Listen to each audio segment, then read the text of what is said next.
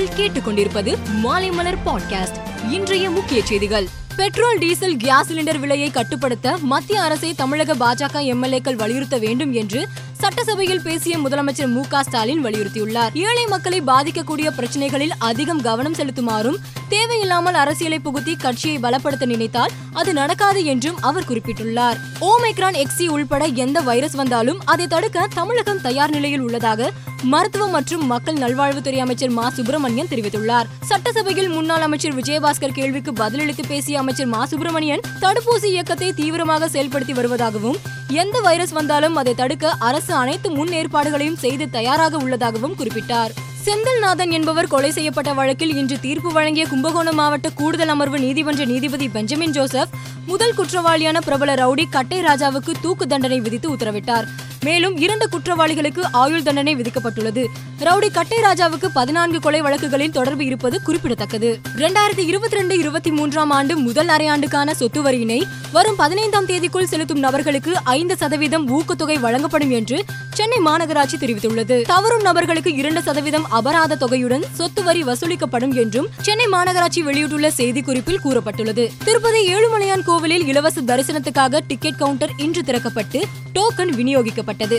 ஒரே நேரத்தில் ஆயிரக்கணக்கான பக்தர்கள் இலவச தரிசன டிக்கெட் வாங்க குவிந்ததால் கூட்ட நெரிசல் ஏற்பட்டது. இதில் மூன்று பக்தர்கள் படுகாயமடைந்தனர். அங்கிருந்த போலீசார் கூட்டத்தை கலைத்து இயல்பு நிலைக்கு கொண்டு வந்தனர். ஆந்திரா மாநிலம் செகந்திராபாத்திலிருந்து நேற்று இரவு கவுகாத்தி சென்ற விரைவு ரயிலில் திடீரென புகை வந்ததால் அபாய சங்கிலியை பிடித்து நிறுத்திய பயணிகள் அச்சத்தில் அவசரமாக ரயிலில் இருந்து இறங்கினர். அப்போது வேகமாக வந்த கொனார்க் எக்ஸ்பிரஸ் ரயில் அவர்கள் மீது மோதியது.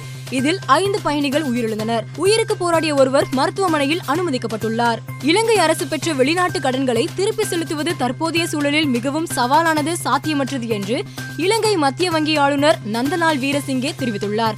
நிலைமை சீரான பின் கடனை திருப்பி செலுத்துவோம் என்றும் அவர் குறிப்பிட்டுள்ளார். உக்ரைன் மீது ரஷ்யா தொடுத்துள்ள போர் நாற்பத்தி எட்டாவது நாளாக நீடிக்கும் நிலையில் கார்கிவ் நகரில் கன்னி வெடிகளை அகற்றும் பணியில் உக்ரைன் அதிகாரிகள் ஈடுபட்டுள்ளனர்.